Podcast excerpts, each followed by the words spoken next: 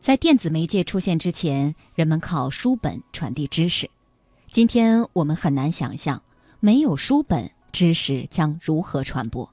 仅仅是口耳相传，传播的力度实在太有限了。书本通过印刷可以大量的复制，很多人读着同样的书本，这便有了知识的传播和思想的交流。所以，印刷术对人类文明的发展极为重要。有人说印刷术是文明之母，这一点也不过分的。中国人发明了印刷术，这与中国的历史有关。中国作为具有五千年历史的文明古国，有重视历史的传统。中国人很早就发明了文字，今天人们还在使用这套符号，通过文字将思想和知识传到千里之外，传至绵绵后代，为人们所共享。这一直是中国人孜孜追求的事。在大规模的复制书写的印刷术产生之前，有两件事的出现尤为重要，它们可以被视为印刷术的前生。一是印章。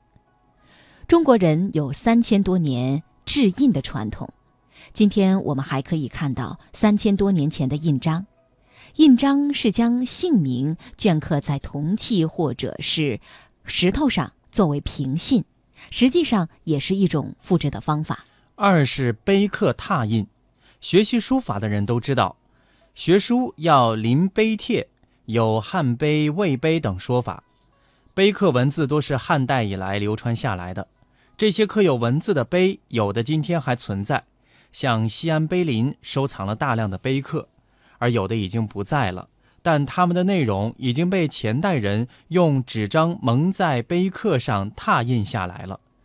拓印碑刻的方法其实也是一种文本复制，所以印刷术发明出现在中国一点也不奇怪。这与中国特有的文化传统密切相关。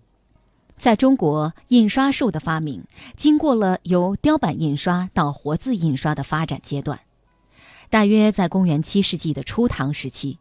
中国出现了雕版印刷术，它的方法是用刀在一块块木板上雕刻成凸出来的繁写字，然后再上墨印到纸上。现在我们知道，唐咸通九年印制的《金刚经》是世界上现存最早的有刻印时间的印刷品。这一印刷品的雕版现在藏在英国伦敦大英图书馆。在雕版印刷术的刻印方法上。也可以看出它与印章、刻碑刻的渊源关系。比如印章也是在石料等上刻上反字，然后蘸墨或印泥，在纸上印出字来。雕版的更大规模的印刷，印雕版印刷在唐宋时期是中国的主要印刷方法。今天可以看到雕版印刷的不少传世精品。南宋时还出现了彩色套印雕版术，每页要刻两张版，这对印刷技术要求很高。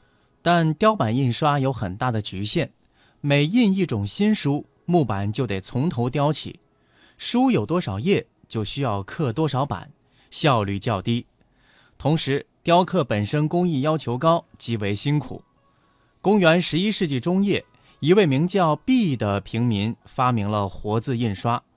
活字印刷是用胶泥刻字，每字一印，稍后制成字印，将一颗颗字印排列，镶嵌于铁板之上，经烧烤、压平等工艺制成印版之后，就可以印刷了。印版上的字印可以取下反复使用。继此之后，人们又相继发明了瓷活字、木活字、锡活字和铜活字等印刷方法。雕版印刷术在中国出现不久，其技术就传到了日本和朝鲜。北宋时，活字印刷术出现，公元十五世纪初传入朝鲜后，朝鲜人又在活字印刷的基础上，率先率先用浇铸法制成了铜活字。顺着陆上和海上两条丝绸之路。中国的印刷术很快传到了亚非等国。意大利旅行家马可·波罗通过他的《马可·波罗游记》，将雕版印刷术介绍到欧洲，引起了轰动。到了15世纪中叶，德国人古腾堡用锡、铅等合金制造成字母文字系统的活字。由此，世界印刷术进入到了一个新的时代。这个时代一直持续到了二十世纪四十年代计算机发明之时。